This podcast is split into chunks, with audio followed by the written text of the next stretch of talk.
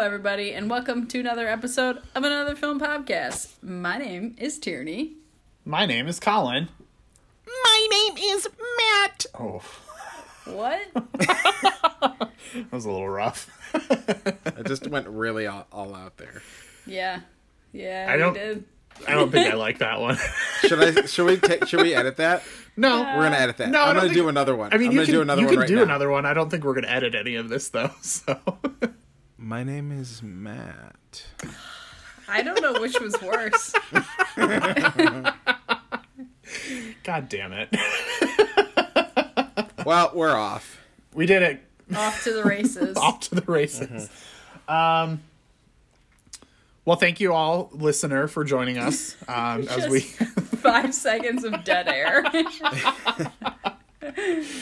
this one's gonna be a good one today. I can feel it in my bones. Um, so today we're gonna continue our Oscars theme, um, and we're watching another movie that was that won Best Picture, and this one is my choice, and I chose West Side Story. So uh, I have no actual connection to this movie. The first time I've ever seen it was literally last night. Um, but it had been on my list for a while, and primarily because I really wanted to see it at the Music Box because they have a 70 millimeter print that they run out anytime they do one of their 70 millimeter film fests, and the like for whatever reason I just like I just couldn't get it to work the last time I lived in Chicago and they had one of the festivals. They had a festival last February that I considered going out to to Chicago Forgot for. about that. Yeah, I was like very seriously considering Yeah, going out for were. a weekend, and I was like texting Tierney about like making plans to go see him. Like I was literally gonna fly to Chicago for the sole purpose of spending like a day and a half at the Music Box Theater. Insane. and seeing me, of course. well, yeah, I mean, like you were going to be there too, but like Yeah, I, just, like my bio says on the website, this city is a prison I can't escape from. exactly. Um, I'm but then always here. Uh, but yeah, so then I I ended up not doing that, which is honestly for the best because you know COVID was already out in the world floating around in February, so I didn't need to like tempt fate. So, um, but anyway, so I I'd never seen it, but uh, I watched it last night and it's good. It's like very. I mean, we'll obviously talk more about it, but it's very like classic Hollywood musical. Um, which I think like if you're in the mood for like this is a very well done version of that. Um, I kept giggling to myself for the entire first like dance sequence because they like they're supposed to be these like hard like street gangs and they're doing like ballet or ba- you know like balletic Ballet? Ballet. I meant to s- These kind of ballet dancers. I meant to say balletic which I think is the right pronunciation Ballad? of that They're word but I some just ballad? stopped saying that word and just gotta drop my said daughter the off at actual ballad. word incorrectly but they're yeah they're like basically like ballet dancers in the midst of being s- like street thugs Yeah. Wasn't Billy Elliot a ballet dancer too? i believe so yeah Yeah. Uh, Tierney's just It's actually the T in Elliot is silent, so it's ballet dancer. Elliot? Yeah. Elia, Billy Elia. Ballet dancer. ballet dancer oh goodness but yeah it was fun um but uh, matt i know that you well i guess we can start with tierney because matt i know you have more of a connection to this movie so tierney what's Yeah. what's your connection to west side story um, I had not seen it um until twenty. Like I hadn't seen any variation of West Side Story until 2019. I went to go see it at the I think it was the Lyric Opera in Chicago. oh nice and it was my first time I've ever seen the the musical. Uh, found that I knew a number of the songs, and I knew all of the music because actually you can see I have a T-shirt here behind me that is WFMT. Shout out to WFMT, the Chicago Classical Music Station. Uh, that was always playing in my house growing up, and so they play. Um, we'll talk about it later, but Leonard Bernstein composed the music, and so they play the instrumental overtures and like parts from the musical without the words um, fairly regularly. So that's most of my. I mean, I guess that's my entire. My entire. So you'd never seen the movie until this week, but you'd seen No. the stage production. That, yeah. So I had like minimal West Side Story knowledge walking in, For sure. but I did know the story. I've also uh, freshman year of high school, I read Romeo and Juliet, so pretty well prepared. Yep. Okay, well, I'm glad that you, in as a freshman in high school, you were finally aware of the story of Romeo and Juliet. when did you guys know about it? I mean, I didn't. I probably didn't read Romeo and Juliet until I was in high school, but I was at least like familiar with the story of Romeo and Juliet before then. I mean, the Baz Luhrmann movie came out when we were in like fourth grade. Yeah, but I would have been in second grade. I'm younger. Only by one year. It's like you're not that much younger than we are. And Leonardo DiCaprio was at his. I know that uh, was like that was peak Pinnacle. Leo. That was was that the year Uh, before or the year after Titanic? You think it was have to year before. understand, Titanic Before. came out when I was in first grade. I was still very much in love with Leo, but I was in first grade. I wasn't going to watch Romeo and Juliet the following year. Is that right? 97? Yeah. You were in first grade? I remember because I checked. Uh, this is really cool, Tierney. I checked a uh, book from the library about the production of um, the movie Titanic because there were going to be behind the scenes pictures of Leonardo DiCaprio. And I remember being at recess looking at it, and then they also had the picture of Rose naked in it. And so a lot of people were like, oh my god, let's see the naked person. Tierney's looking at porn. And I think I was in second grade then, maybe because the book had come out. I thought I was Hmm. in first grade. Anyway, That's yeah. I mean, Yeah. I just looked at Ro- so the Romeo and Juliet came out in 1996, so it was the year before Titanic. Yeah, I was seven. So yeah, like, Yeah. My mom, my mom loves Romeo and Juliet, so we watched that at a young age. Mm. I think Yeah, I no, watched. I- This is what I found. I definitely remember finding out in high school that they both died. I did not know that. I knew they were two people who were in love. Oh. but I wow, didn't know that they both that's died. Yeah. fascinating to me. I mean, not like in a bad way. I just like I just. I, so one of my complaints with quotes around this movie, and I feel the same Is that way they about. both don't die? No, no, no. Well, I mean. We we can can, talk, we can about, talk that. about that later. But no, it's just like uh, there's some stories that are just like so ubiquitous that I feel like I it always takes me a little out of the movie when I see like an adaptation. Like for example, like t- in my mind, the story of Romeo and Juliet is so popular and so prominent that like people in this movie, like in West Side Story, should be aware of Romeo and Juliet, right? Like that like that's just a thing. And it, it's like a weird complaint that I have, which is not a real complaint and is not really fair. But it's the same thing I feel about with like zombie movies. Like I know Matt, you don't like zombie movies, and we talked a little bit about this with Anna and the Apocalypse. But like, I every single zombie movie has like a ten to fifteen minute sequence where they're all like, "Well, how do we kill it?" It's like, well, no, you fucking know. Like zombies are enough in the pop culture now that if you like, you know what you're dealing with. So just I like mean, start stabbing some brains. like, And then what if it doesn't work? What if they stab the brain? They're like, actually, you know what?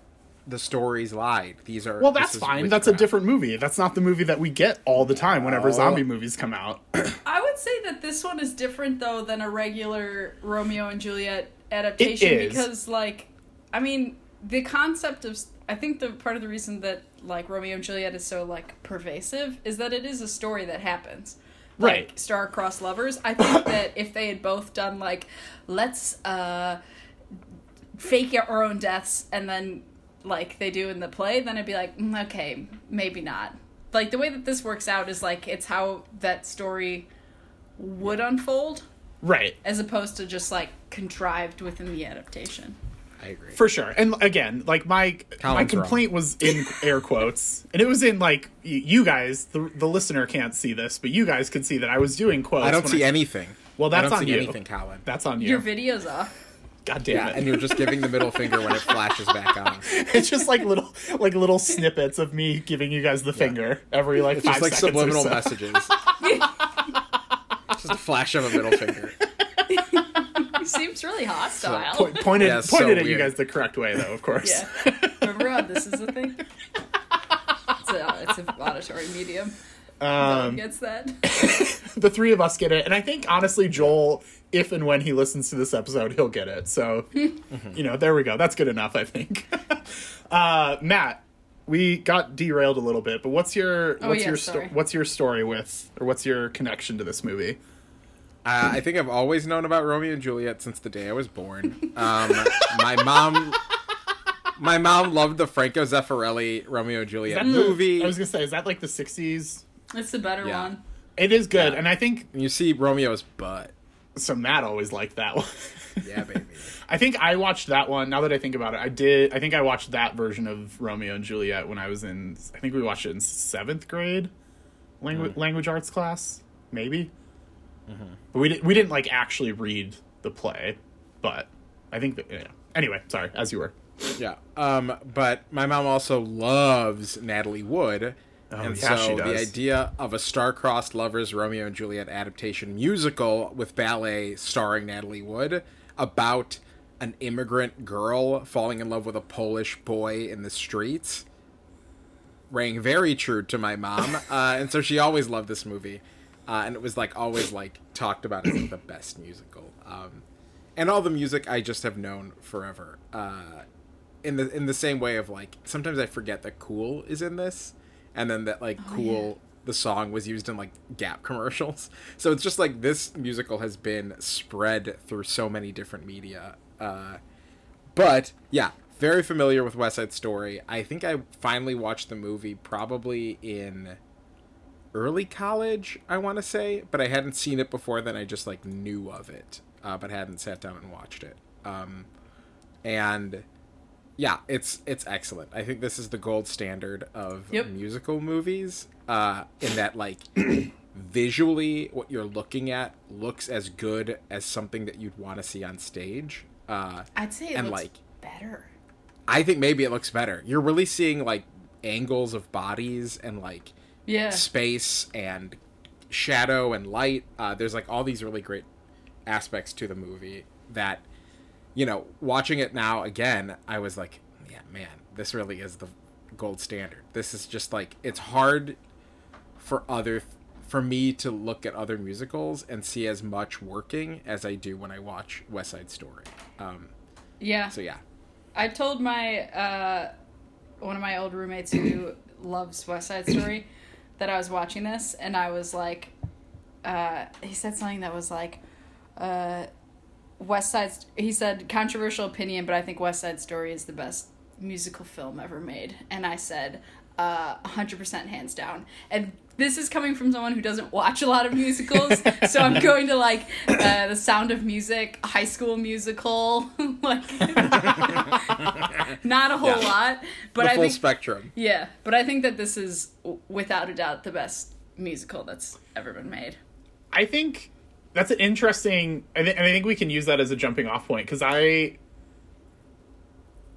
I think from a technical slash filmmaking aspect, I would agree mm-hmm. with you. I think that this is like Oh, that's what I'm talking about. right, yeah, yeah, yeah. Which I um, I I don't think I like this as much as some of those other ones, and I think that's more just like a story slash music mm-hmm. aspect of it. But if you're just if you're just talking about it, which I mean we are, in terms of like the translation of a stage musical to a filmed musical, this is one of the best that I've ever seen. Um, Yeah. and I like I think that a lot of what I appreciated about this movie was that type of stuff. Um, just because like I, th- it's a good story and the music is good, um, but I didn't like react to it in the same way that I did when like the first time I saw like Wizard of Oz, like another classic movie another musical, um, or like the cinematography of this is incredible. I thought. yeah. It's like better than a lot of movies. Yeah. I but yeah, I think it's interesting because so many movie adaptations of stage shows, and that's not just musicals, but like I think you run a similar situation when you um, try and do a movie version of a play where it's just like something doesn't quite feel right. Um, and I think like Fences, which is like very well made, like is it like Denzel Washington and Viola Davis are incredible. Like everything about that movie was well done, but it just it never really felt like a movie to me. Like it always just felt like a a stage show that they had just sort of filmed with higher production values. Whereas this actually feels like a movie musical and not some weird like middle zone. A real life movie picture. yeah. It's also like the streets felt very real. Yes. Um, so it didn't feel like a musical that was like on sets, on like very specific sets, and even things like the dress shop seem very compact and very small in a way that isn't like I think a lot of those like 40s or 50s musicals where like it's a set and they're like dancing around and going upstairs and coming downstairs.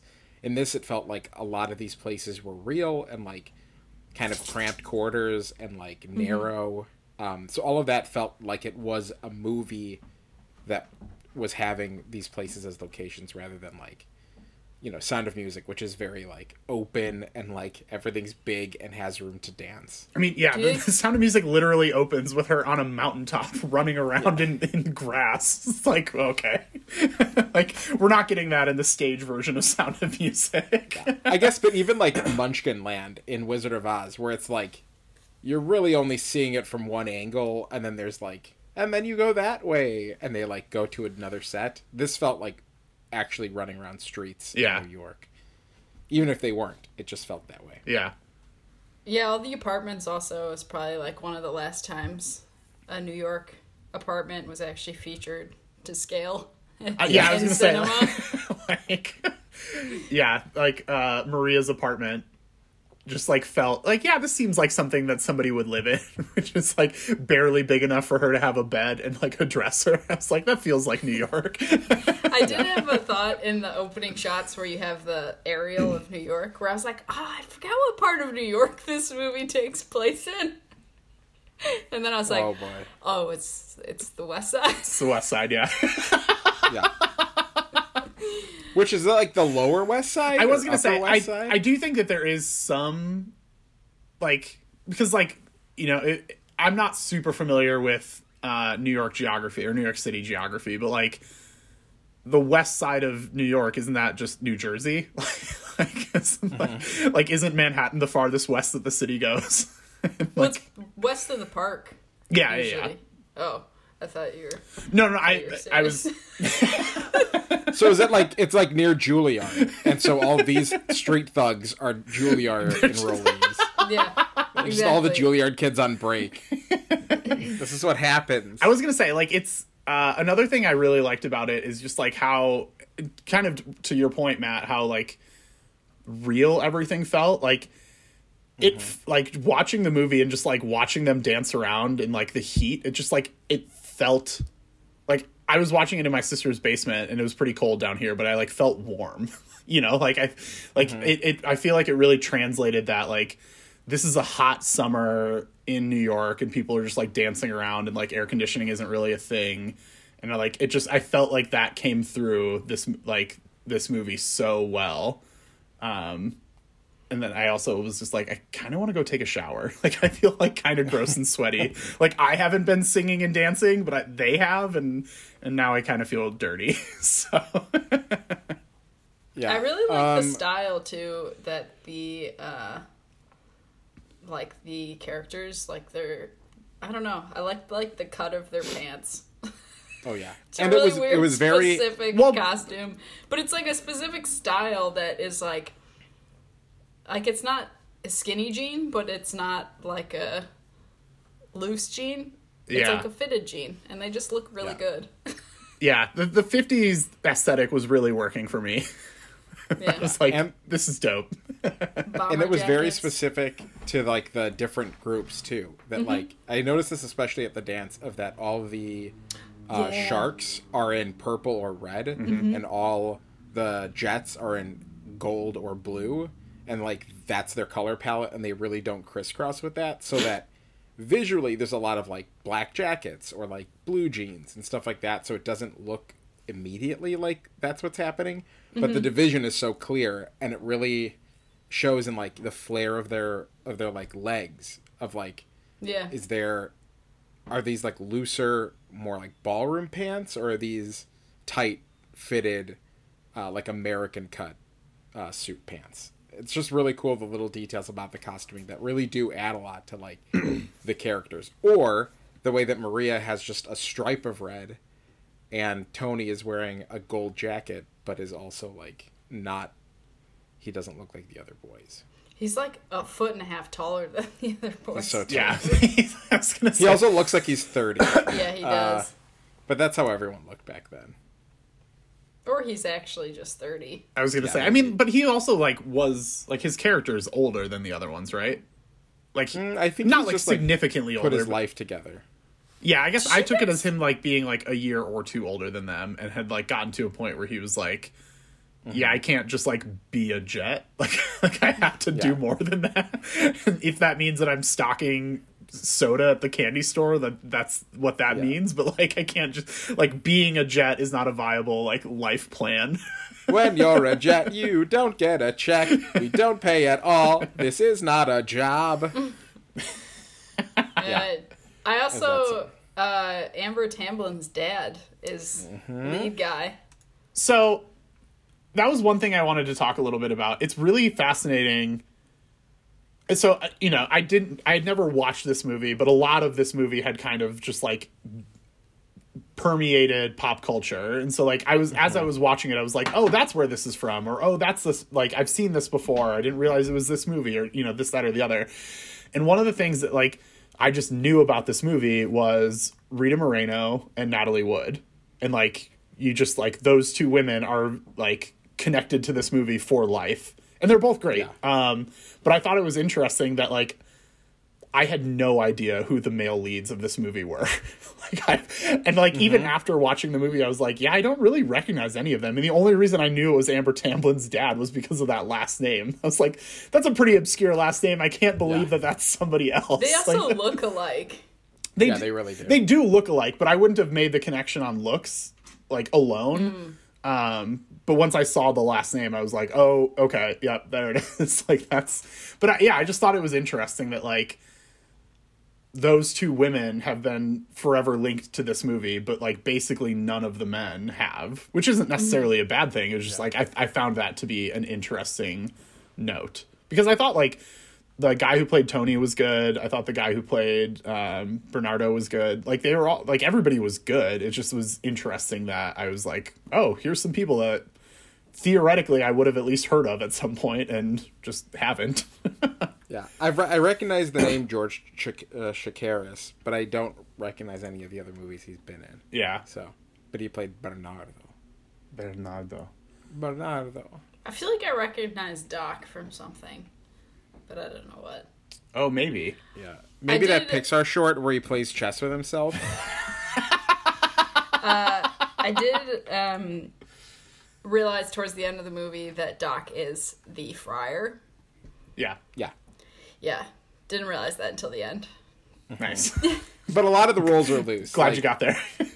yeah, it's it's funny that uh, the role that uh, Anita plays is both nurse and like kind of a new role where she's like, uh, uh, wow, who who's uh, Juliet's cousin? Oh my god, But- I just am getting uh, sorry, I like didn't think of it all as a literal translation, and so I'm just thinking the balcony scene is them on the fire escape. Yes. Yes. Oh my God.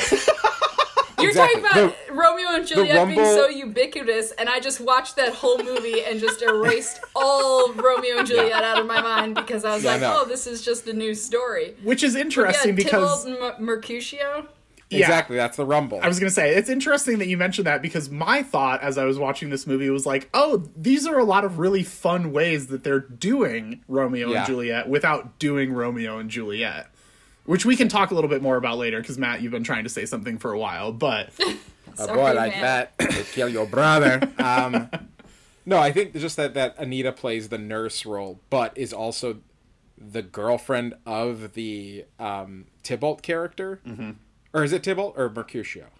who's Romeo's friend? Mercutio. Mercutio, I think. Mercutio. So like that she's related to uh the Juliet character in that way. And so that makes the that like the struggle or like that song of a boy like that, he kill your brother, like that's not the nurse necessarily in Romeo and Juliet. Uh but this new relationship really gives that a different thing of like that was my boyfriend and that was your brother and can you really go through with trusting this guy who killed him Yeah, that part is kind of a bit wild. I always kind of they rough. kind of lose me a little bit at that point because I'm like, uh, if someone killed my brother, don't think I'd be looking to marry them. Like run literally away run them. away with them and spend the rest of my life with them.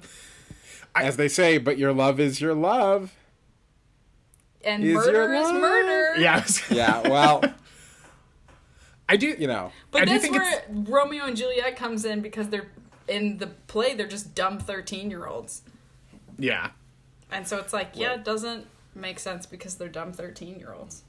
but also these are kids who have to s- fight on the streets and get what's theirs I mean, they're probably like I would say Maria's probably like sixteen. yeah yeah. Like I don't know. But back then When you're the a 13 year olds but the 13 year olds in elizabethan england were 36 I years was gonna say, yeah. who were like we're gonna be dead in 10 years. They, they were approaching midlife. yeah they're like i gotta find a partner or i'll never have kids.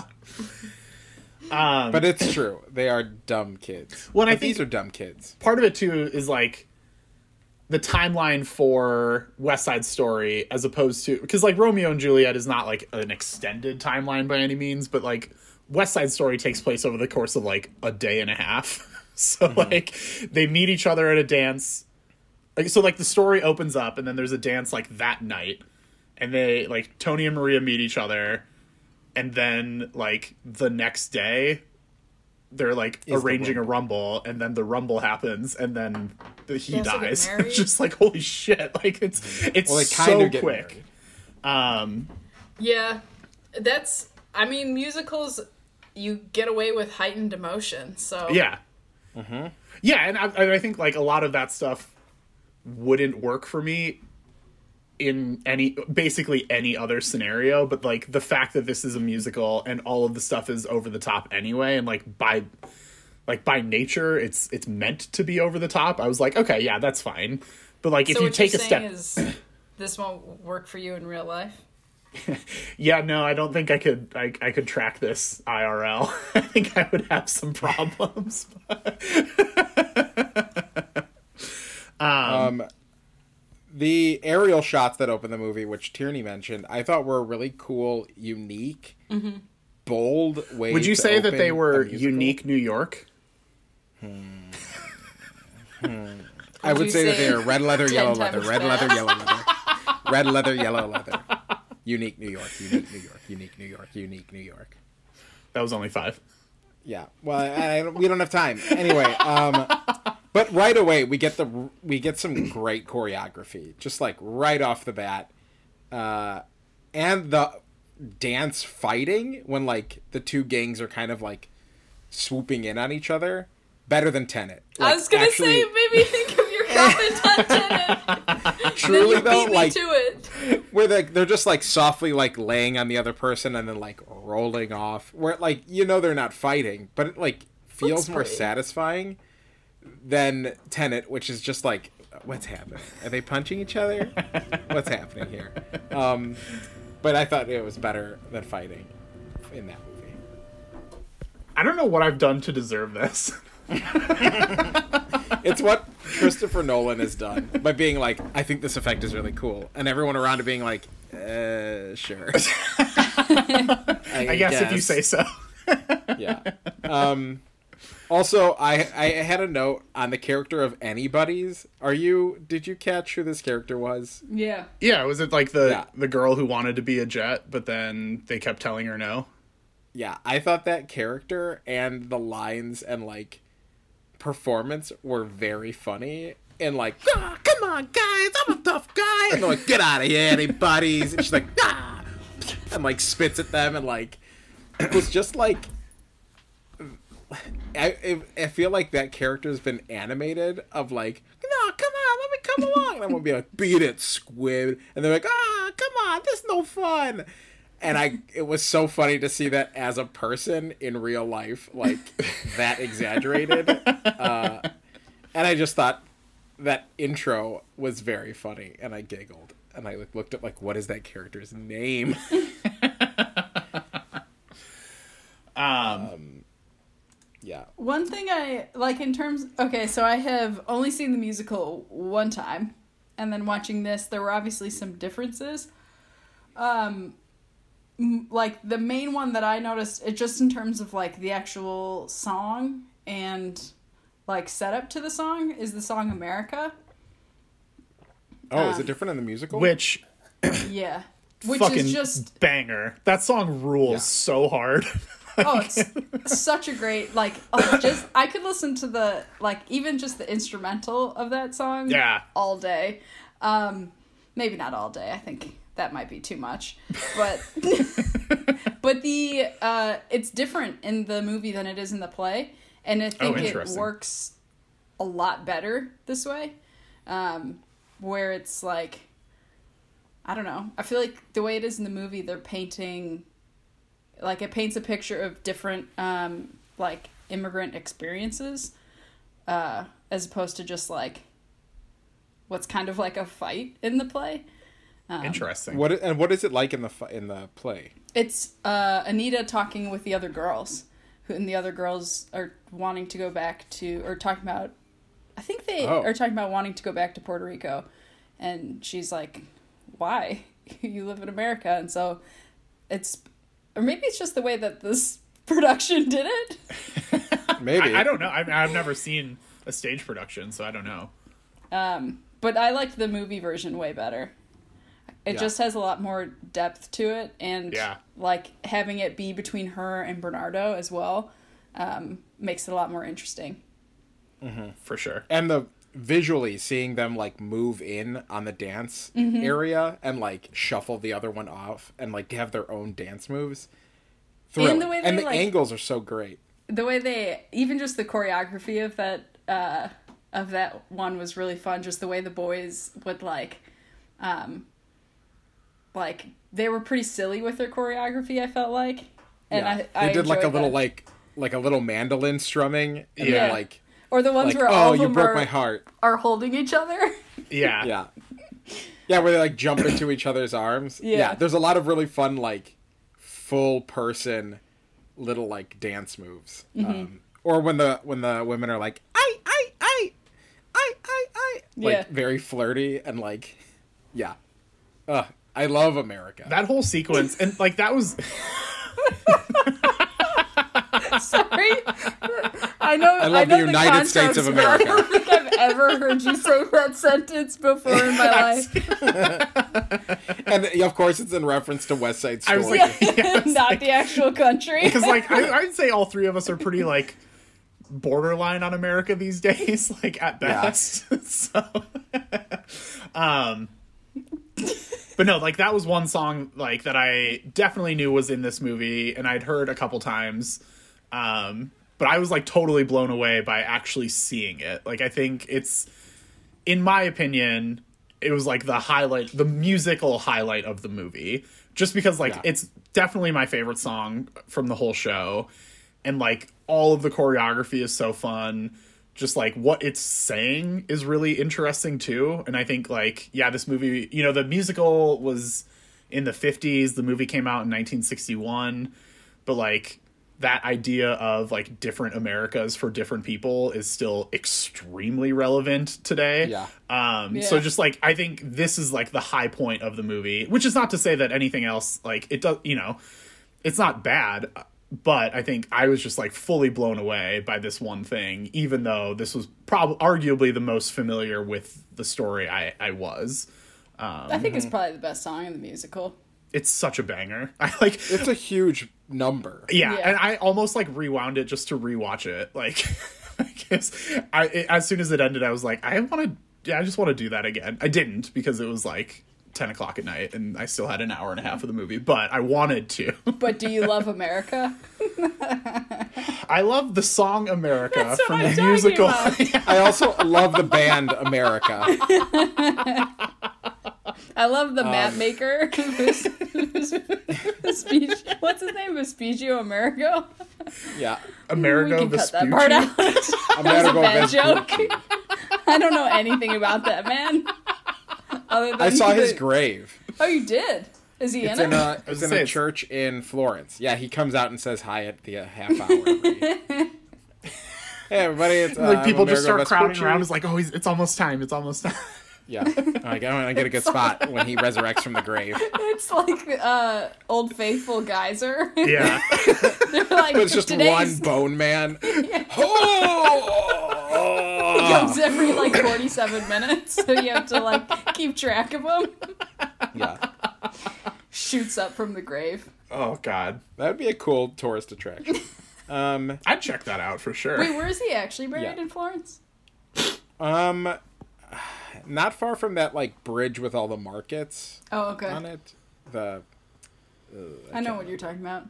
Yeah, yeah, yeah. Um, anyway, also, uh, when we were talking about the street toughs and how they are dancing, the most egregious example of it is when Riff is like, Jet's gotta be the number one to sail, and like throws out an arm and like moves into the camera shot, but he just says to sail and like frolics Yeah. away after being like, "We're gonna be the best in the streets. These are our streets." And then later, somebody just does a ballet leap and goes, "The greatest," and like those moments made me laugh so much because they just seem like so out of place in these like tough guys talking about like we're gonna make this gang number one and they're like yes and then like spin around and do like uh tippy toes but it's very cute and that's this is a quintessential musical When you watched the dance scene, I was also reminded of Brooklyn, the dance Yeah. scenes. mm. oh, same. And I am glad you mentioned it because I was going to bring it up if you didn't. I got you. Um, but just like that was how you met people back then. And there's times like when I watch these movies, I mean, there are times when I watch these movies where I'm like, oh, that would be a really fun way to meet someone that's not on a dating app. But at the same time, like, can you imagine the panic oh God, no. of being there? oh, it'd be very stressful, but I don't know. I The world should consider eyes- doing it for like a couple weeks and see if we like it again. Mm-hmm. I don't think Just I'm going to participate, but I support you in participating, Tierney. Do you think that if if there was a movement toward this sort of thing, you wouldn't go? i would go I don't I know would if I would. what i would go to a dance where it was like dress your finest and come with your friends and It's everyone basically just a wedding. I, i was That's love so seventh wedding. eighth grade dances Here's Wait the thing. minute. Here's the thing. You we all know how much I love dancing when I am very drunk and I'm either Mm. at a wedding or at holiday club. Like those are like my those are like the things that I need to happen. And if it's like if I'm at holiday club, I don't really care cuz it's like a dingy club and who gives a shit. And if I'm at a wedding, it's with people I already know for the most part. So like I don't really care like I'm not trying to like impress anybody in either of those situations.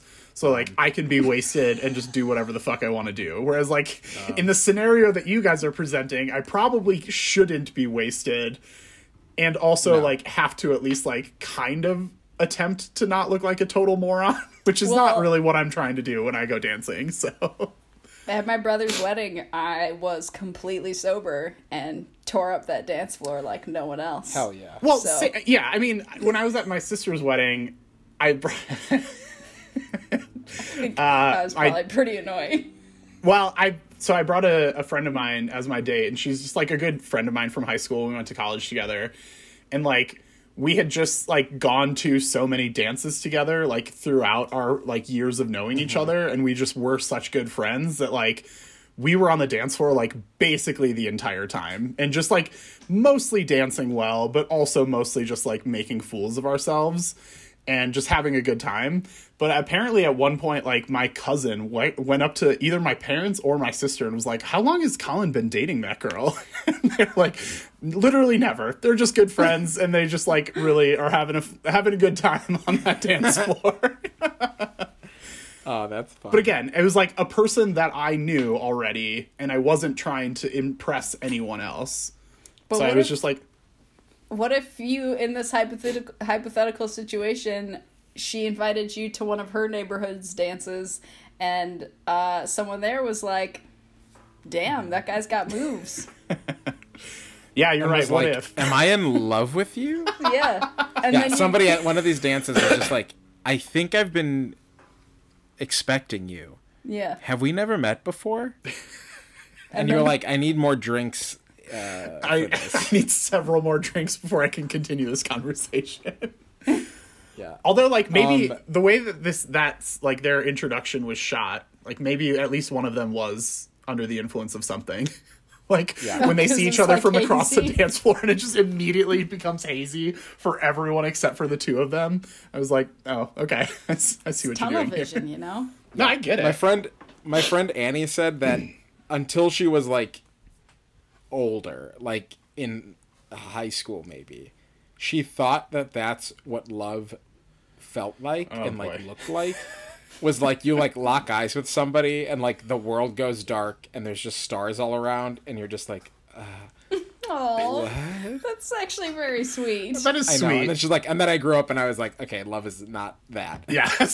Uh, but like, wouldn't it be cool? Like, it, this does do a good job of making you be like, oh man, wouldn't that be like lovely to like see someone from across the way and be like, have I always known you? And be like, are we gonna get married tomorrow night? Am I gonna die in two nights? I've been expecting something really good and then like a little bit something very bad, but mostly something very good, and you're the good one. We'll just ignore the bad part for now. Twenty four hours later.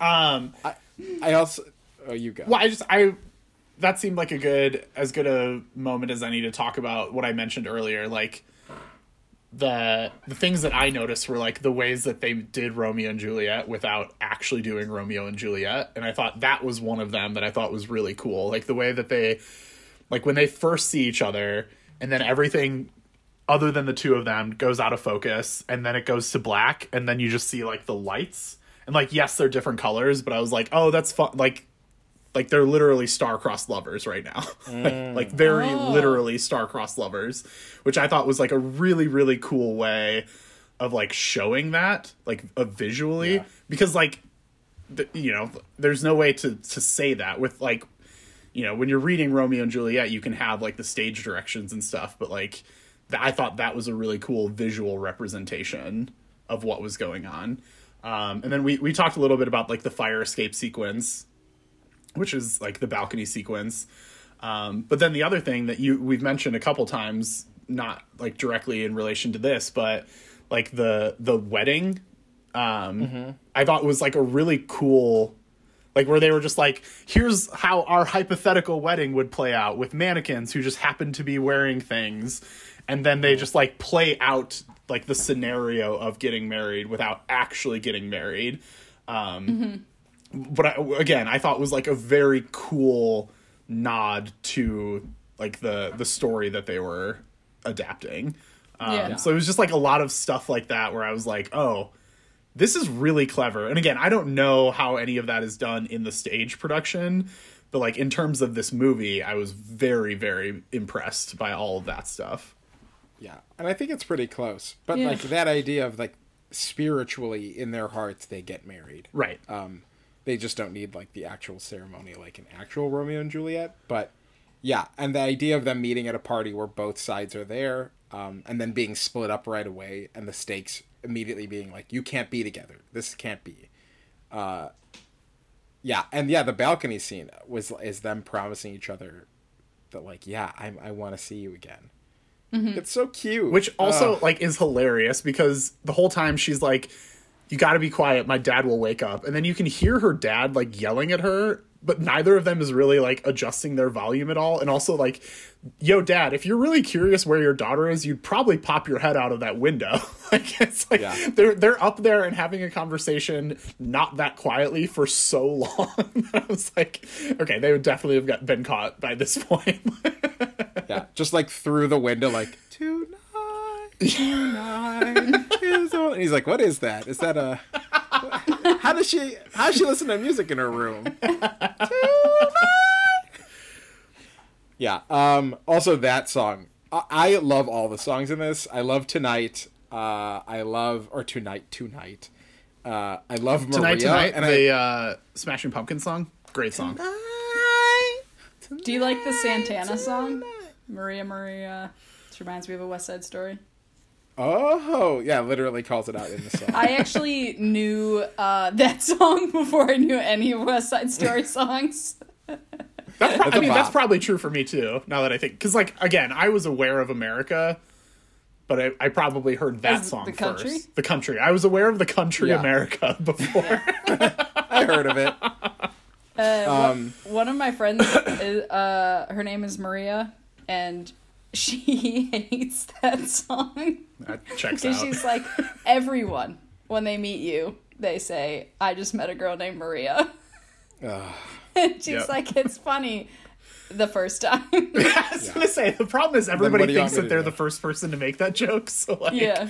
they think they're being very clever, and they are absolutely not being clever. Um, I loved the green like window or like building that was behind Tony at the end of Maria. There's just like he's in the streets, and then at one point he, it's just like a wall of green. Uh, and then the last shot of Maria when it's just like the beams of light and shadow, like around him. There's just a lot of beautiful cinematography in this movie, like we've said before. Uh, but like in a musical number like that, even just like the world around it is so subtly uh, theatrical. Um, but yeah, God, I love Maria, the song Maria. Um, I will say, I don't think I like most of the Jets songs, and Yeah. I wish there were less Jet songs and more Shark songs. Correct. Because the Jet songs annoy me. I don't I- like the first one, if I'm honest. Uh, be, well, let me rephrase that.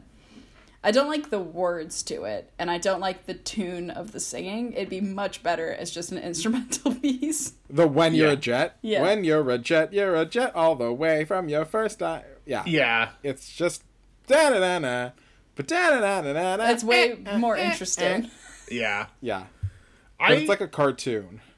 yeah, I think I didn't love the music as much as I was th- hoping to. The music or the words?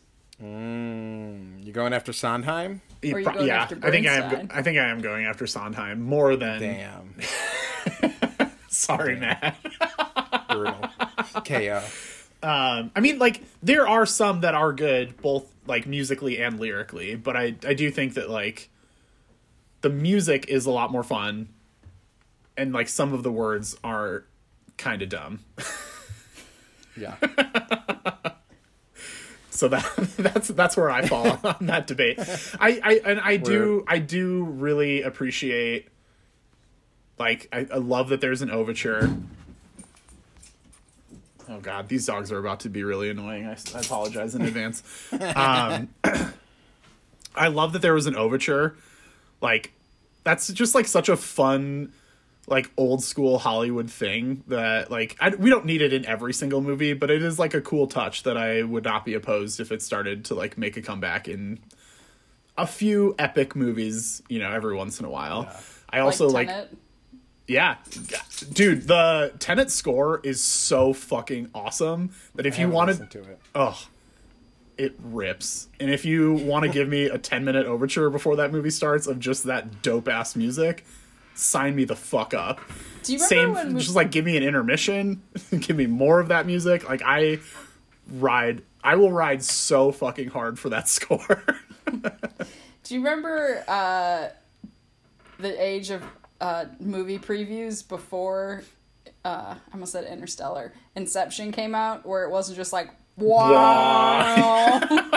like Yeah. Wow. And then ever since then, every single action movie has it.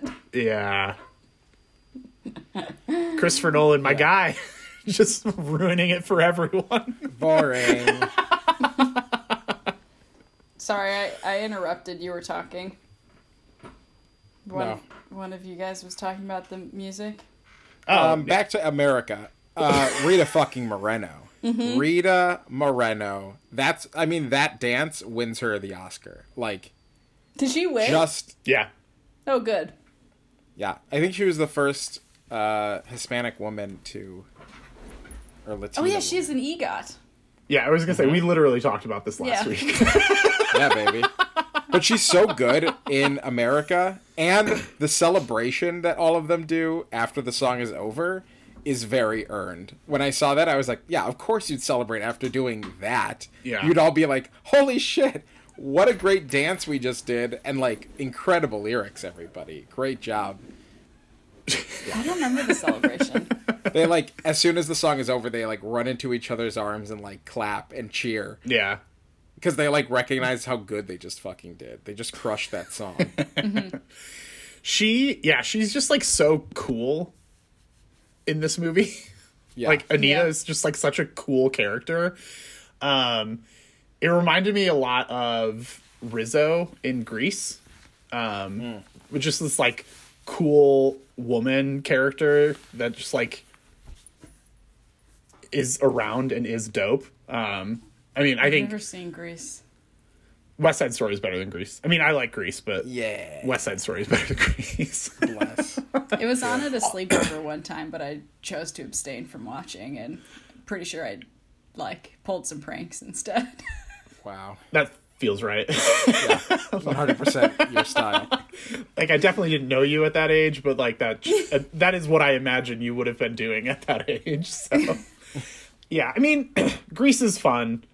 It has a couple of really good songs, but Grease has a lot of really shitty songs. Like a lot of songs on Grease hmm. suck. And I say that to people and they're like offended and I'm like when was the last time you watched Grease? Cuz like some of these songs do not hold up. Like they are just really boring and and I just can't get into them. But like Summer Nights, dope. One that I want, dope. I know the one Yeah. that I want and Grease Lightning. Yeah, like really the Grease Megamix that like I think was on a Jock Jams album at some point or another. Like that's all you really need from Grease. Like I don't need like Beauty School Dropout pass. The uh Hopelessly Devoted to You just super pass. That song sucks so bad. And it like really drags down like the movie. Like you're just like, "All right, this is pretty fun." And then all of a sudden you just get this like ballad from Sandy and just like, "Nah." like I I am so out on this. Anyway, all of that is to say uh Stockard Channing reminded me of Rita Moreno in this movie. Stockard Channing It's the Grease. confidence. But yeah, and then like just so Bless Anita. so fucking cool. wanna I also forgot- happens- Sorry, go ahead. No, you go, Tierney. I just was gonna say I want to know what happens to Anita after this Yeah. because I mean her boyfriend was just like stabbed. I guess her and uh and Maria just like are sad together. Is this like a Thelma and Louise prequel? I've never Yeah. seen Thelma and Louise, but all I kn- all I know about Thelma and Louise is it's just like two women who are just like fucking shit up, and it seems like something that Anita and Maria would do after everything that happens to them in this movie. Anita sounds like Trish from Barb and Star Go to Vista Del Mar. She really, she really does. Just like not gonna let anything get in her way. Just like very put together and good. Mm-hmm. But what a reference, Matt. Well done. Thank you Holy so shit. much.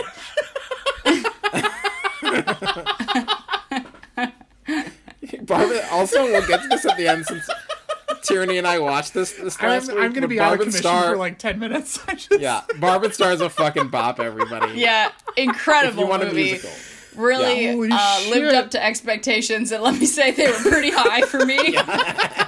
me too. And it like is also kind of a musical. It's got some musical Oh, yeah, it numbers, does. yeah. some Oh. ballet ballet leaps. Yeah. Um, Oh my god. by Jamie Dornan.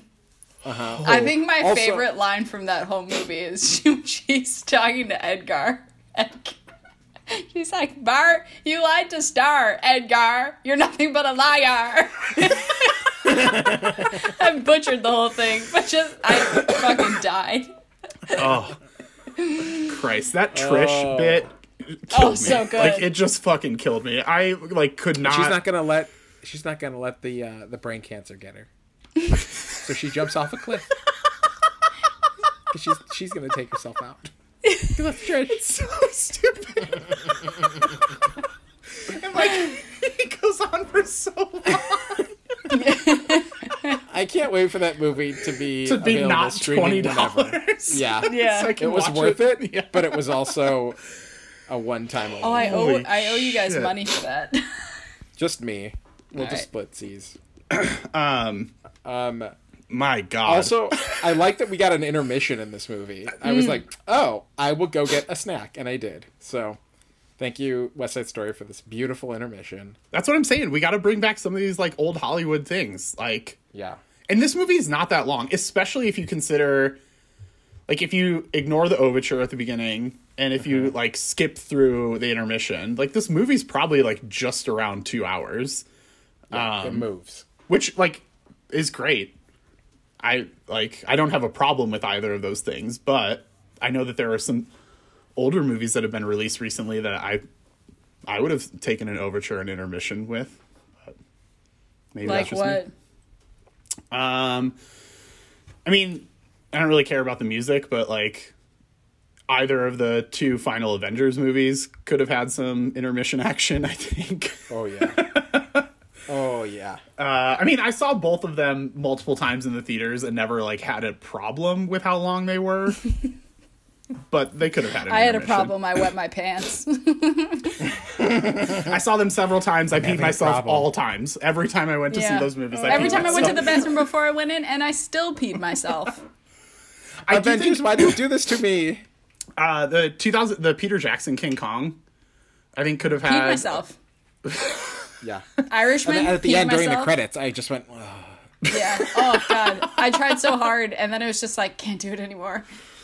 Like I made it through most of Return of the King, but then they were sailing away on that water, and I was like, I can't do it, and then I just let loose and That's filled just the Gush City. yeah filled the movie theater with my urine. Yeah. They're like, clean up in aisle 14, because uh, movie theaters have aisles. yeah.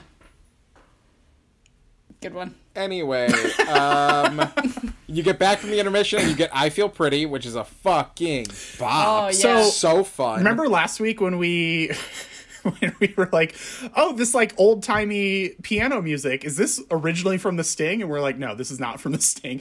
I had a similar thing Are to you that referring song. to Scott Joplin's Entertainer? It has you know a that I am. Slash the Ice Cream Man song. no. oh, I watched. I was watching something, either a movie or a TV show. I can't remember, but there was an ice cream truck, Hmm? and it did not have that song. I'm going to find proof.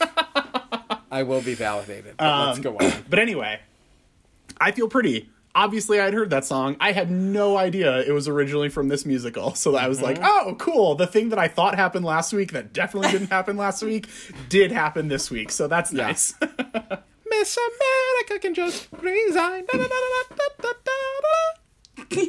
Just a little performance for everyone. Thank you. We really appreciate They that. They don't get And to see your shoulder shimmies though. I feel pretty. Oh, this feels like a good time So to talk pretty. about Natalie Wood singing. Yeah. Are you aware of uh, the story behind that? Uh, no. No. I wanted to talk about Natalie Wood It's anyway. not her so- voice. Yeah, that doesn't Not her surprise me. She was told only the high notes that she couldn't hit would be dubbed in post. and then at the premiere, all of her vocals during the songs were dubbed by somebody else named uh, Marlene Nixon or something like that. And she was so embarrassed and so sad because she hadn't been told before. And there's a YouTube video where you can hear her vocals, and she's not bad, but she's much more like open and and a little flat. She can't hit like the really high notes the same way, and it just sounds a little more like a operatic than soprano, kind of like young girl uh, voice. But she's not bad, but it is sad that it's not her real voice. But listening to them back to back, I was like, okay, I do think the, the song, I, I think the voice that they chose is a little better. So, I think I think we made the right choice. yeah. Um, but yeah, that's an interesting factoid from this movie is that it's not Natalie Wood singing. I did want to talk a little bit about Natalie Wood though, because like she is good in this movie, but like she's I she's like not like of Latin descent, oh, like no, Latin American of descent, Russian like at all. descent. She I was like I Yeah. looked it up and she yeah she's literally born to Russian immigrants. so I was like, Yeah. Lots of That's an not interesting Hispanic tr- people. yeah, well it's like it's like I'm pretty because sure you've got Rita Moreno. Greek. Yeah, Bernardo is Greek, but you've got Rita Moreno. Like, okay, great. But then Natalie Wood is like the counterpart to that. I was like, okay. Uh-huh. Could could have been better, I guess. But Yeah. it's also Somebody- it was the '60s, and Hollywood's been bad for a long time, and definitely was bad in the '60s. So I guess like whatever. Um, Yeah. at- Also- at least Tierney's boy Spielberg is doing a better job of that in his version. Mm-hmm. Oh, is he doing Oh. West Side Story? Oh yeah, it's coming Yes. out later this year. Hmm. With Ansel Elgort. Ansel Elgort is playing Tony, which actually I don't know. I have don't no love his idea. voice. I have I don't no idea what his. I think he's That's like nice. attractive. I was trying to like dance around it, but you just went for it, Matt, and I appreciate that about you. I think, I think like the Joseph Gordon-Levitt thing, but I think to a degree that Joseph Gordon-Levitt actually wasn't full of himself. I think Ansel Elgort is full of oh, himself, and it's like Oh, not super fun to watch. Do you're think like, that "Wow." Tony's gonna die at the end or nah? No, I think this time he's going to be like, "Psych! I was wearing a bulletproof vest," and then they're gonna go in a Cadillac playing Christopher Cross's "Ride Like the Wind" and then drive to the border of Mexico. Nice. That's I read an early draft of the new uh, story, but uh, but no, I, that also reminds me of the West Side Story that was on Broadway a few years ago that had all of the shark songs translated to Spanish. Nice. So it was a bilingual show. That's cool. That Yeah. uh, right now uh, you can't you can't see this on the podcast, but I'm wearing my Hamilton Chicago T-shirt. Lin Manuel Miranda helped with the translations for the West Side Story that was on Broadway that was Spanish. Cool. language. So that just reminded me of that too. And I, it would be cool if they did that for the West Side Story movie, but they won't. You know they won't. I mean, yeah, Disney will never do that. No. So I'm just looking at the cast. Uh, Rita Moreno is in the new one yeah. as well. She plays someone named Valentina. Oh, also, as I'm looking at the the cast here, all of the Jets' names terrible. Oh, Mouthpiece, yeah. action, Baby A, John, Diesel. a hyphen rab a rab. Ice. Ice is one of them. Anybody's is the tomboy. Yeah. Not great. Not great stuff. Just like annoying. I just find the Jets so annoying. They're really and I find the. Sharks so cool. Yep. 100%. which I think is the point. And I think the other good thing is that like, um, because even in the original Romeo and Juliet, Romeo is like a cool guy, and sad about a breakup, and then Juliet appears and he's like, oh, and never mind, I- I've forgotten all about my breakup.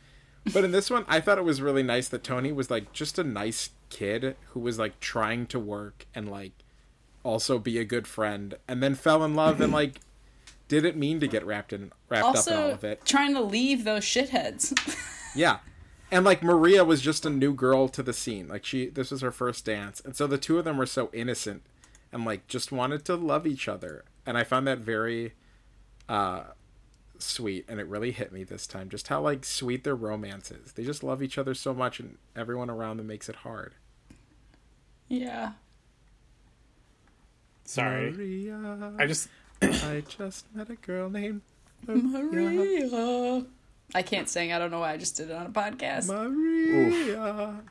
Um the girl who plays Anita in the Spielberg movie, or is going to play Anita in the Spielberg movie, was in Ryan Murphy's uh, prom adaptation, oh no. which is a trash movie. That movie is awful.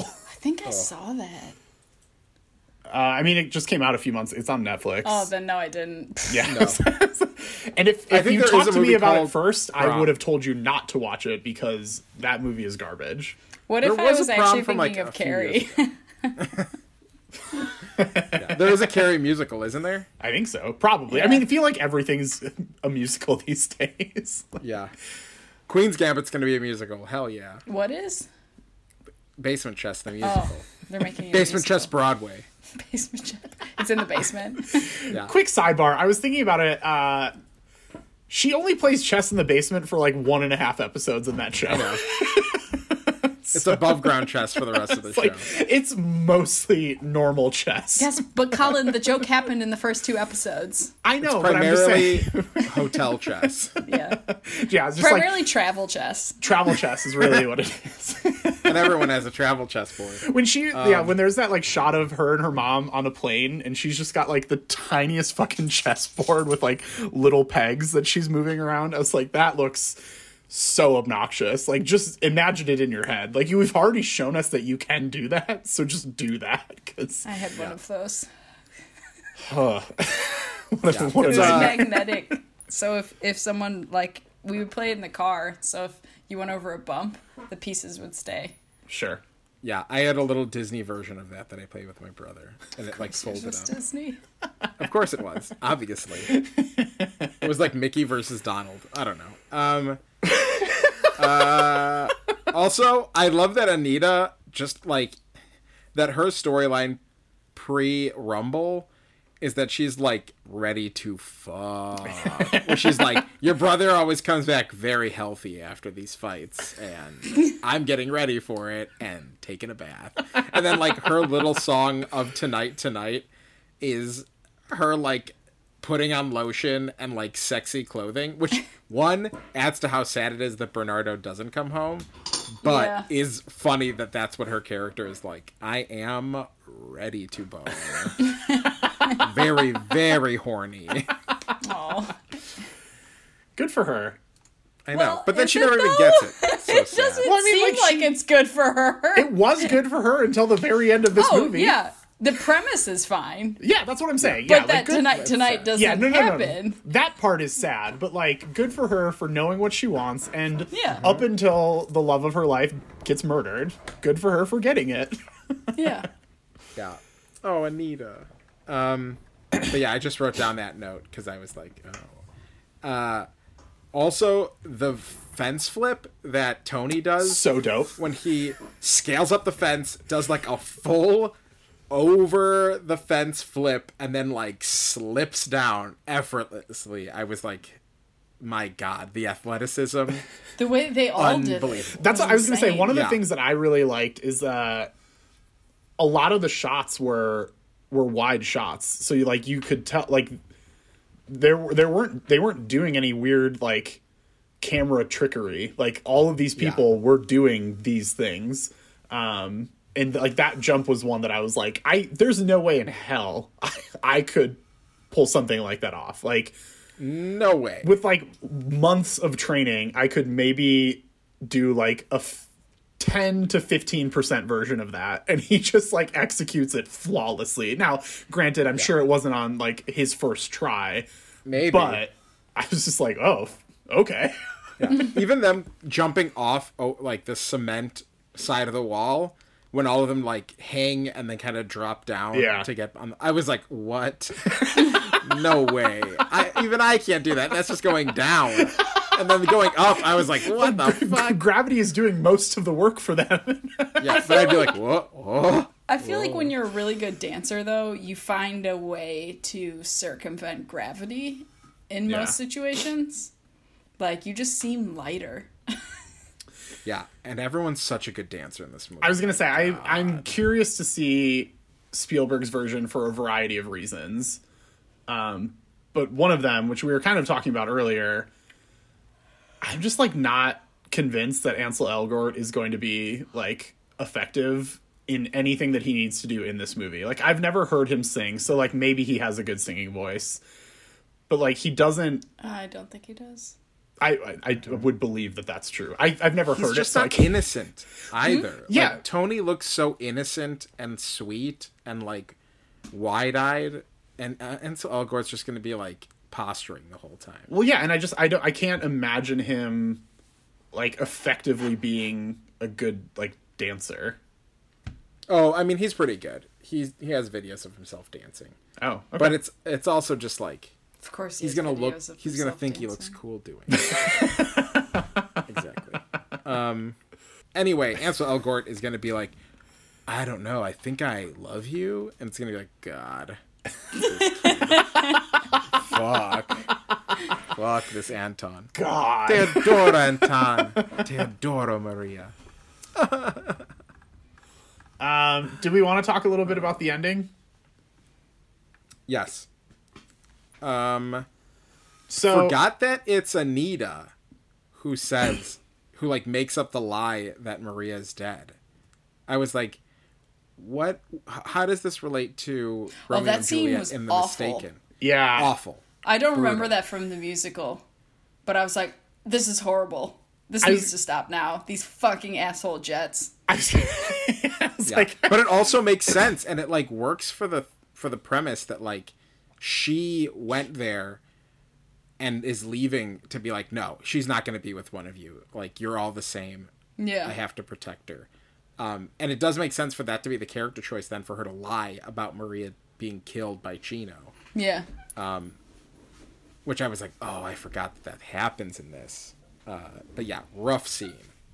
very hard to watch. Fucking Jets. I hate the Jets. They're really awful. Yeah. They just suck. Ugh. and Um, Officer Krupke, boring. Don't like that song.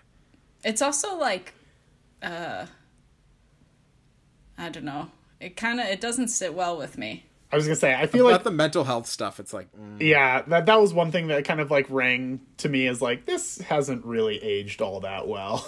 like this is Yeah, yeah Yeah.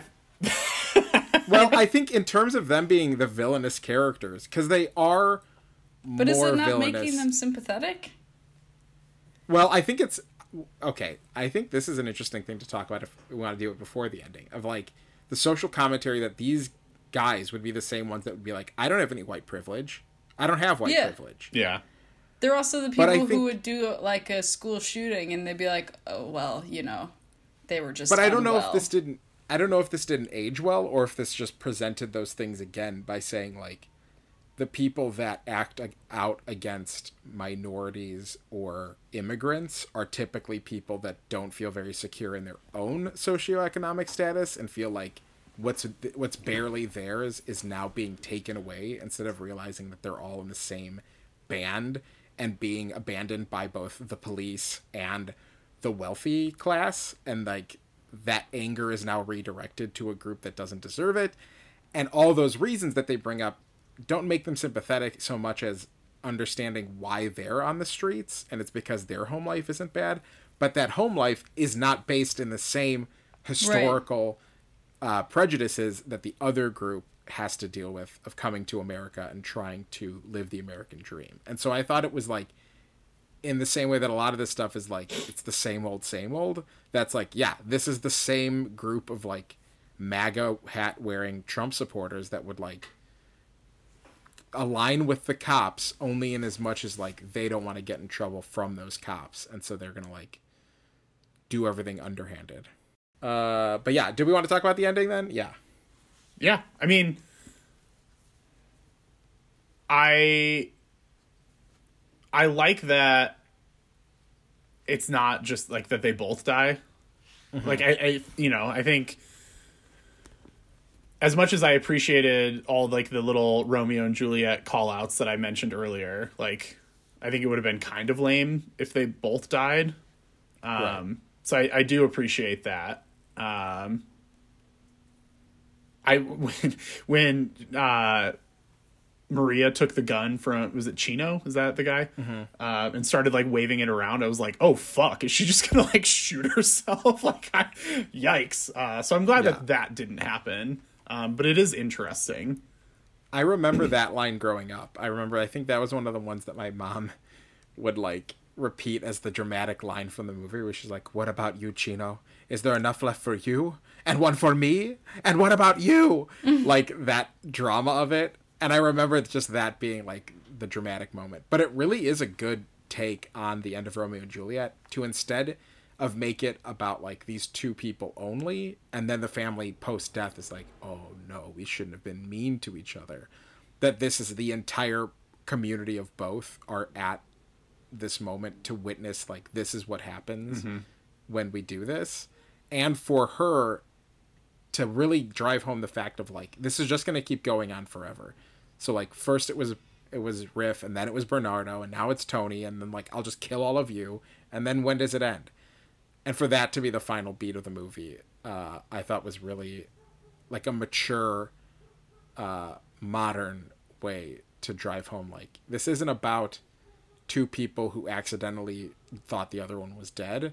It's about the cycles of violence and how uh, people can stop it with their own actions. Um, I never thought about that with the original Romeo and Juliet, that it's like the conflict between the two families is never actually like addressed. Yeah. yeah they're just they just don't like each other for they haven't for a very long time Yeah. but you're like okay and they're not they're not like uh held accountable at the end. no they're just sad about it Yeah. Whereas this one they're held accountable. I never thought of that. yeah I like it. and Chino gets taken away. Yep. It's also interesting to have Chino, who's the prince character of Romeo and Juliet, uh, so like her betrothed, having him murder Romeo, um, where like in the play, Romeo kills the prince and then goes into the tomb, drinks the poison, and then Juliet wakes up. So it's interesting also that like he didn't choose to die. He is shot Yeah. by her romantic partner that she mm-hmm. wasn't interested in. Yeah. So another twist. I forgot about And it ends right where it started in the in the, at the gym, mm. the outside basketball court. Yeah. I yeah, I like that it I like that it, it wasn't like one of them killing themselves.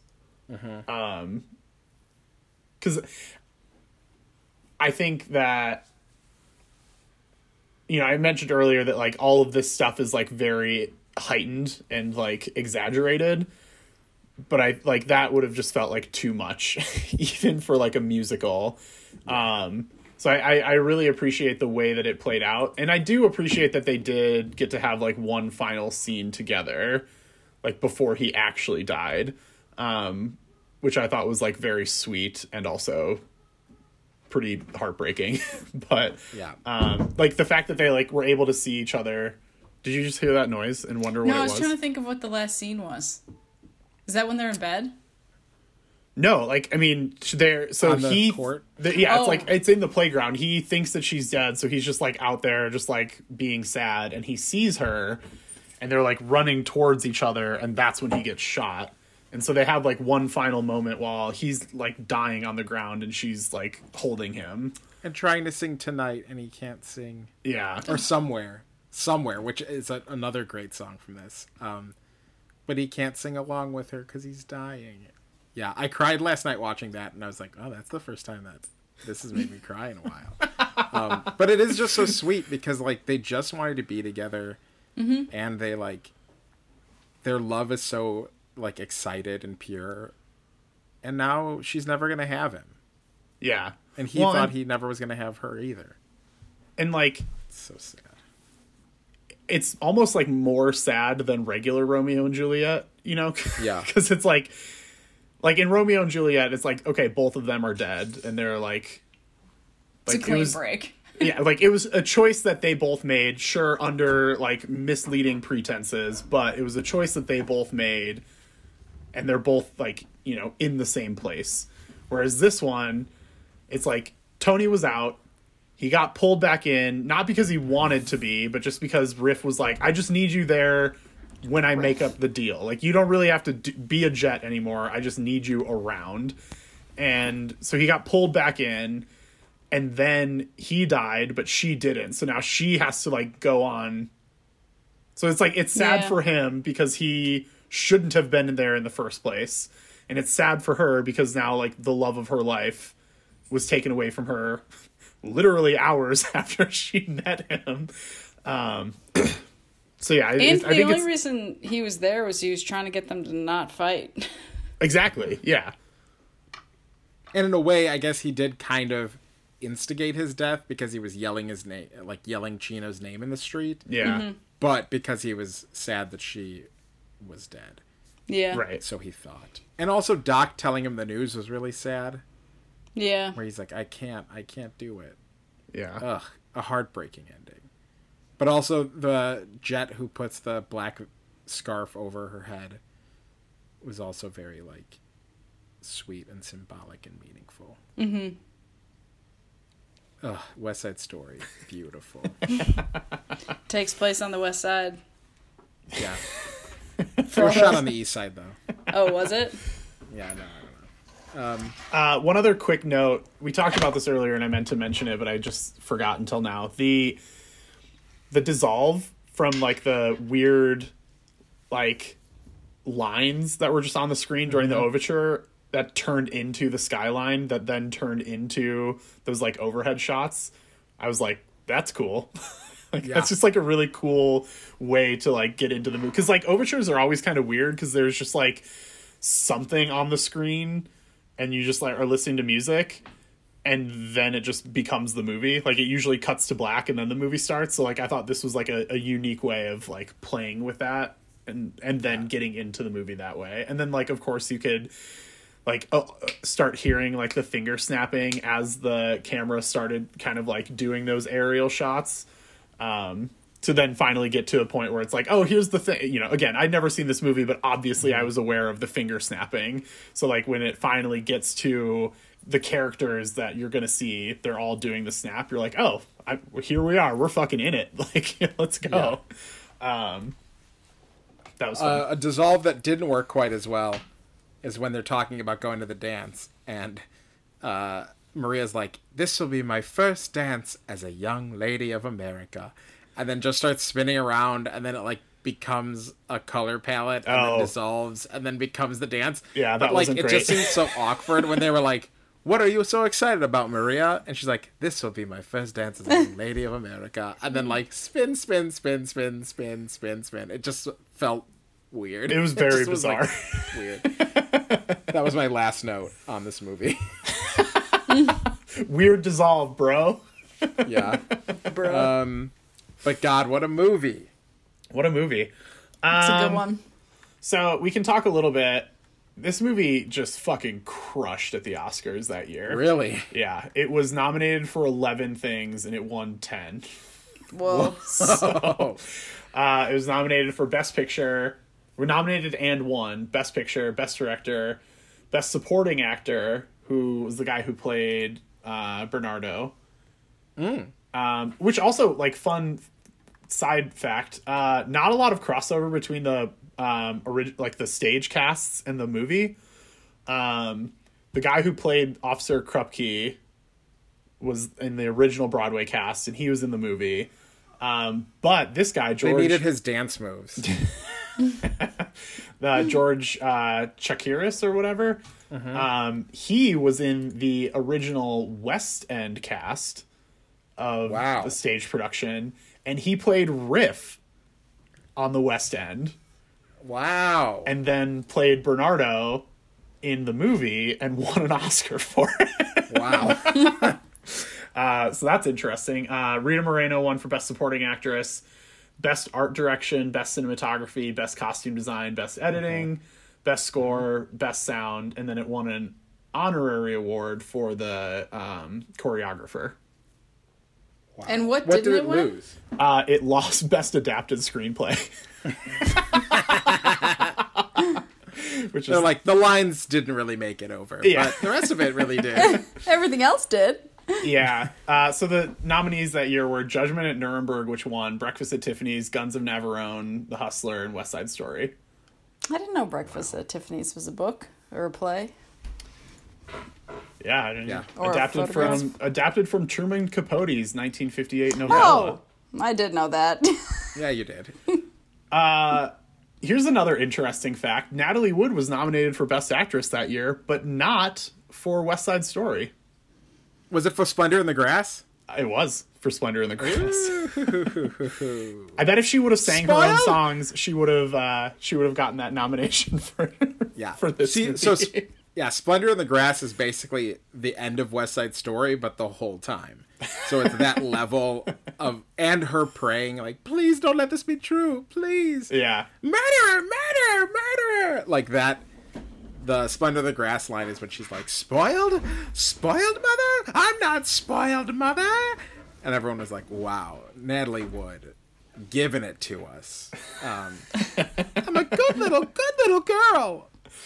So she deserved the nomination. One other interesting note, uh, which is more interesting for me as like a history nerd, but um, back then they differentiated between color and black and white for some of the technical categories. Oh, interesting. So this movie won for best art direction color, best cinematography color, and best costume design color, Oh, which is interesting. So they like that is interesting.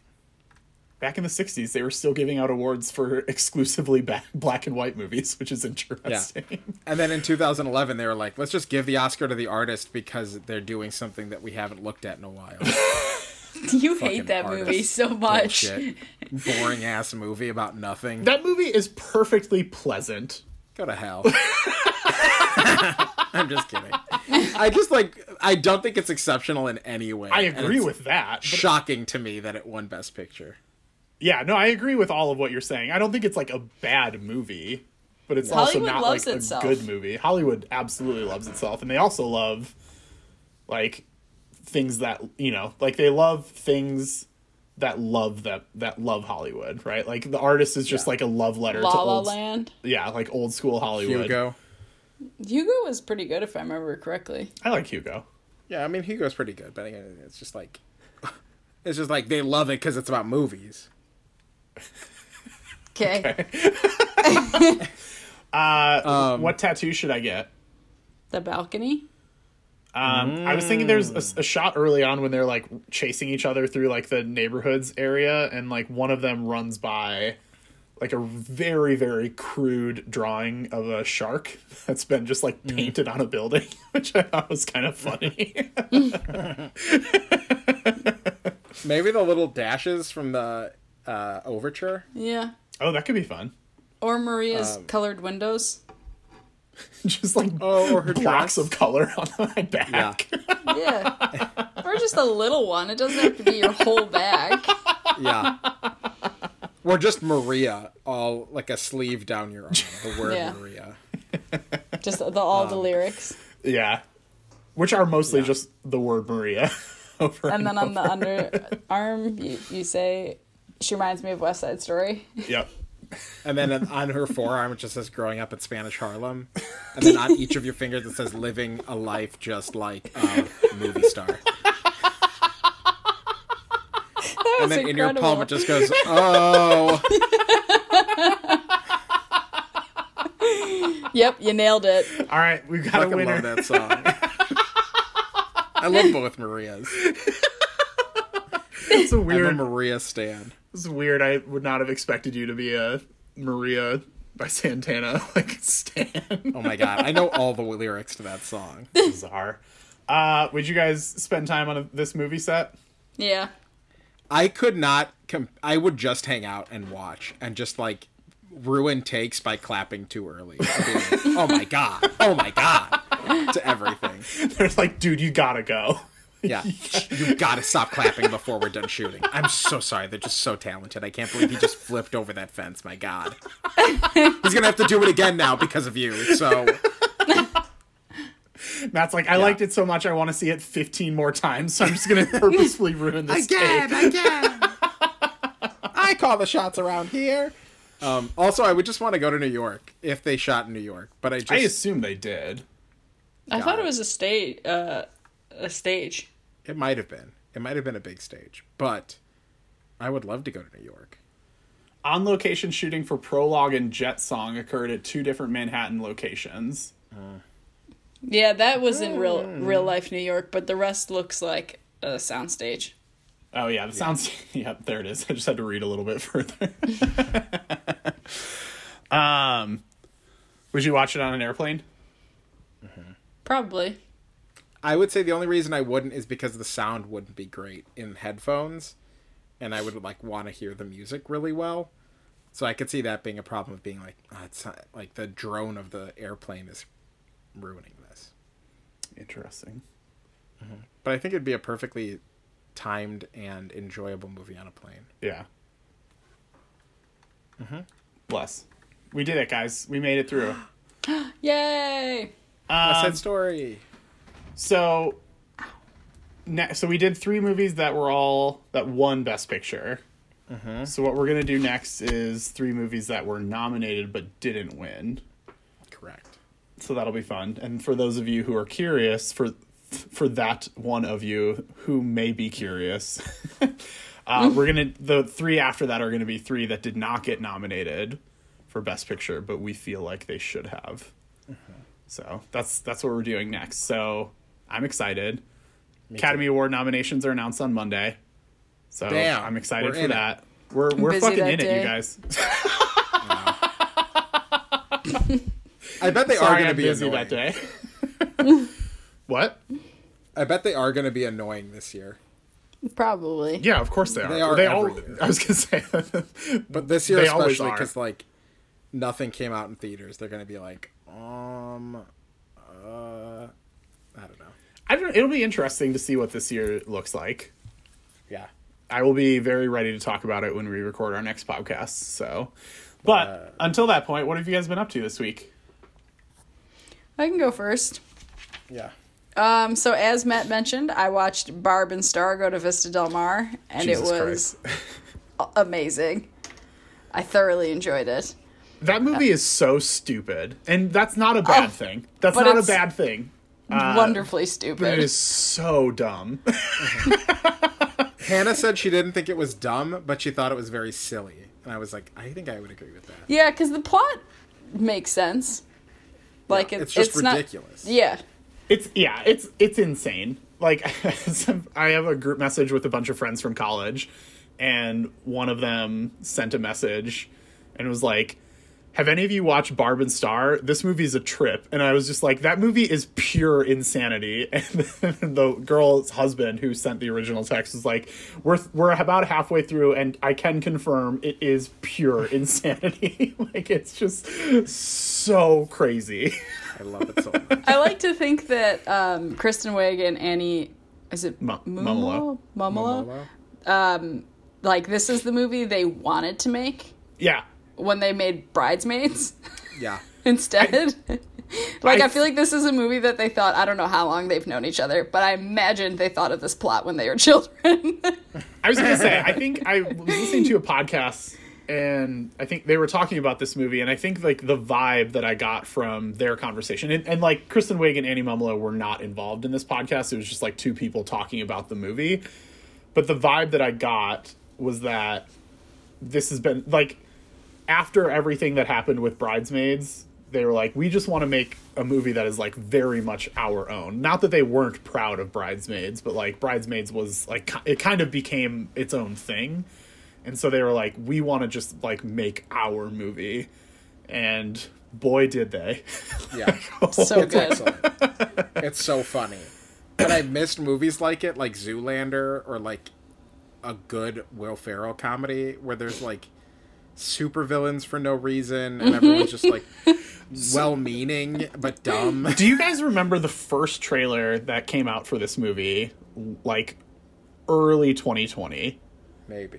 it's uh so it's it's a teaser trailer you don't even see their Yeah. faces you don't even see like barb and star's faces at all it's just like you see the little kid like riding his bike and delivering papers and then it like there's like the song probably the song that the kid's singing um but then it cuts to like you just see barb and star moving their toes I loved that. and then you just see them like bobbing their heads and then it just like cuts to like the title card and like that's it and so i was like I don't know what this is, but like I get to see movies for free because I work at a theater. So like, sure, I'll check that out. So this movie has been on my radar for like well over a year, and then when I was finally watching it, and I'm gonna like I guess maybe this is we can call this a spoiler, but it's literally the first scene of the movie. Um, I was watching it and like uh, the kid was like riding his bike and delivering papers. I was like, oh, like okay, here we are. And then that kid just goes to a secret lair. like, and then there's like this whole villain plot that is not even remotely Yeah. hinted at in any of the trailers. I was like, Outstanding. what the fuck movie is this? Yeah, That's why. Christopher why- Wagon a double role. yeah that's why I, honestly i'm like they this has to be something they thought of as kids and have just been building Yeah. for years Yeah. Oh god, it's such an elaborate revenge plot. yeah it's God. so crazy. so good And So like, I don't want to. I do think people should watch it. I don't know if I can. I don't think I I, can recommend it. personally endorse spending twenty dollars of do. your own money Yeah, on this I movie. would. I think if you're spending it, if you're, I think if you're splitting the cost with somebody, it's definitely worth it. And like, if you're vaccinated and live in a place where theaters are open, like, go see this in a theater. This was of all the movies that I saw over the last year. This is maybe the one I missed b- most, not having seen, not having, being able to see it in a theater. Yeah, I hope they re-release some of these movies in theaters. Yeah, because I think like this seems like the type of movie that if you went on like a late like Friday night showing with like the right crowd, this would be an absolute blast. Like if everybody's vibing on this frequency, mm-hmm. thi- like this just would have been so much fun to see in a large group of people. So yeah, I like I'm sad that that didn't happen because I literally watched it alone in my sister's basement when I was dog sitting. so like, um, but yeah, the I don't want to like I, people should see it, especially when the price drops a little bit. Yeah, But the date scene and the whole Trish bit yeah. were two of the funniest things I've seen in several years. Like, The Trish bit is so funny. oh my god. God, And the cannon. yeah Like no spoilers, but that Just- fucking cannon is so funny. it's so outrageous. Uh, I miss comedies like this. God Yeah, bless. they're- Um, yeah. they're rare ones rare birds Um, sorry, T. You we we distracted you. What else have you been Oh. up to? um Just Barb and started- Star. Just watch that ten times. I wish I didn't get until the end of the tri- the rental period. Um, I started reading Shuggie Bain, I think is how it's pronounced, maybe Bon, uh, which is the Booker Prize winner for this year. oh, cool. Um, takes place in Scotland. Um, not very far in, but it's very sad. Um, Dope. I watched uh, the Trial of Chicago Seven, um, and fuck that judge. yeah. yep. Like Awful judge. Oh, like my oh, I think my heart rate was like ninety, yeah. and every muscle in my body was tensed and tensed. Uh, but he was uh, later unqualified, so that's good. Yeah. Um, and then I watched In and of Itself after finishing uh, West Side Story because they're both on Hulu. Um, And uh, pretty sure Bill Gates and DeRay McKesson are in the audience. yes. Okay, I was like, is that? and also like uh W. Kamau Bell and uh well fucking Tim, Tim uh, Gunn. Um, Tim Gunn? Tim Gunn from Project Runway, isn't it? Jon Lovett and Ronan Farrow. are Oh in yeah, it. that's right. Oh, really? They're in the audience at one point. Yeah, they're like there was a super cut at the end of all these different celebrities that had shown up. I guess Maria Abramović is in it, and she's the one who like did those like live performances where she just sat silent and people would sit across from her, and one of them was her old lover. Okay. I don't know. She's a performance artist. Anyway, I don't know the what one you're that she, talking about. she's the one who like whispers in the ear of Oh, uh, instead of telling her out loud.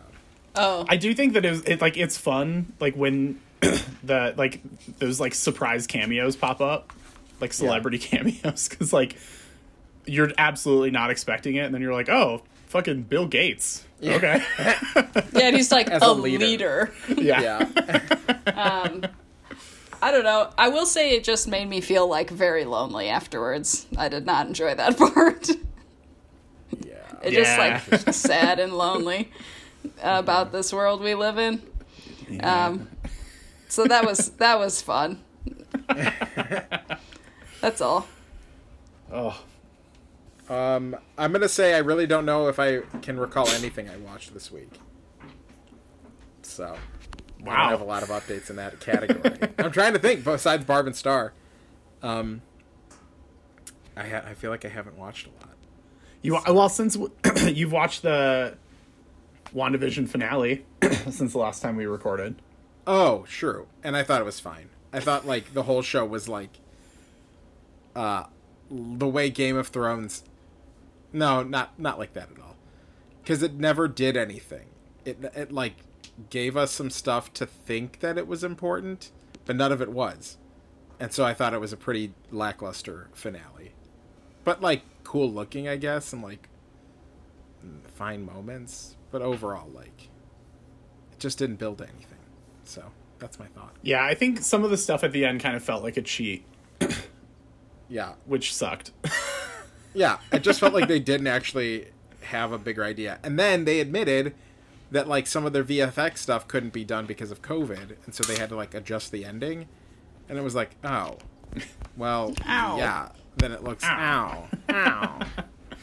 then yeah, it kind of feels that way. It feels half finished, or Yeah. at least just somewhat incomplete. So that's about all for me. Um, I've been watching a lot of movies. Again, because of the aforementioned Oscar nominations on Monday. Uh, a lot of stuff that's just kind of middling, so that's a bummer. So we'll see what happens on Monday. uh, Yeah. I did. So I watched the 40 year old version, um, which is on Netflix. Uh, and Yeah. it's the, I, I believe it's the directorial debut of this woman named Radha Blank. And so she plays this like 40 year old, uh, I, I don't know how autobiographical it is, but she plays this 40 year old woman or 39 year old woman who at one point won uh, like 30 under 30 like playwright thing um, but hasn't really had anything produced since then and so she's just kind of like dealing with the fact that she's like turning 40 and like her career hasn't gone the way she wanted it to. And then she decides that she wants to do like a, a mixtape about like the like 40 year old woman's perspective. Um, so there's like some rap in there. Um, it's pretty good. It's on netflix. Uh, i think it's a little i think it's a little long and a little unfocused. Um, but I that that's like the one that I've seen that I like actually would recommend and like potentially could get nominated for something. I saw parts when Hannah and Jeff were watching it, and it did seem pretty fun. Yeah. And like enjoyable overall. and it's black and white, which is also interesting. Yeah, it's it's like it looks really good. It's like it's all shot in black and white, or I don't know if it was shot, but it's presented in black and white. Um, and it's pretty funny. Like it's a pretty clever script. There's a lot of like uh, good humor in there. So yeah, it's not like a great movie, but it's pretty good. Um, and Entertaining. Yeah, and it's again, it's on Netflix. So, uh, but then the other movie that I watched that is I found noteworthy is um, Raya and the Last Dragon, the new Disney Oh. animated movie. Um, we we dropped the thirty bucks uh, to get that on Disney Plus, and it's pretty dope. Um, Matt, I think you will like it. It's got Good. shades of Avatar. Um, Oh. can you guys hear that? One of the dogs is whining. No. okay, cool. Also, Um, I was thinking you were saying Avatar, the movie, the James Cameron movie, and no, I was like, mm, no, the Avatar that you like. less. I do like it. and Tierney, I think you would like it too because it's uh like the main character is just like a woman who's just like a badass and That's running- why you like it, Tierney. because Nice. The main character's a woman. I only Tierney watch does- things with women. Well, Tierney doesn't like Disney movies because they're predominantly male focused. Or if there is a female protagonist, she's just like A princess. a print like a helpless princess. Whereas like this woman is like literally on a quest to save the world. Um and she's like really clever, really funny. Um yeah. Do you think she'd be friends with Moana? yes, Do you think she'd be friends with Merida? probably. Do you think she'd be friends with Jim Hawkins from Treasure Planet? Uh, nobody's ever seen that movie. Damn, rude. Uh, but yeah, and, and like the animation was phenomenal. Like the action sequences were some of like the best animated action sequences I've ever seen. Um, like it just looked really, really, really well done. And uh, Sean Fennessy, who works at the Ringer, I follow him on Letterboxd, and so when I watched the movie, I went to go log it, and I saw that he had like seen it already, and he'd posted a little review. And he mostly talks about how dope it looks and how great the action sequences are but he ends his review by saying like because of how good this looked it makes the live action mulan even more unnecessary. Wow. which i was like yep that checks out. Like uh so yeah if you're gonna watch like uh asian slash southeast asian related disney property that's come out in the recent past uh this is definitely better than mulan so well, I got to watch Mulan still, so well make that shit a double feature but probably wait i would say probably wait three months so you're not dropping $30 on Thirty dollars. yeah. It's for Well- Premiere Access. it's But so, then you get to watch it whenever you want now. I was gonna say, so like the Barb and Star was twenty dollars and you had forty eight hours to watch it. This is thirty dollars and you have unlimited watches over the course of three months until it becomes free for anybody who's on Disney Plus. Mm-hmm. And again, if you think it's like it's a kids movie, like parents would take their kids to this in theaters and would drop easily fifty dollars Right. at a theater to see it one time. Right. So like thirty dollars is not unreasonable if you have a family, or if you're splitting it between your brother-in-law and sister, like I I did. But I'm finished.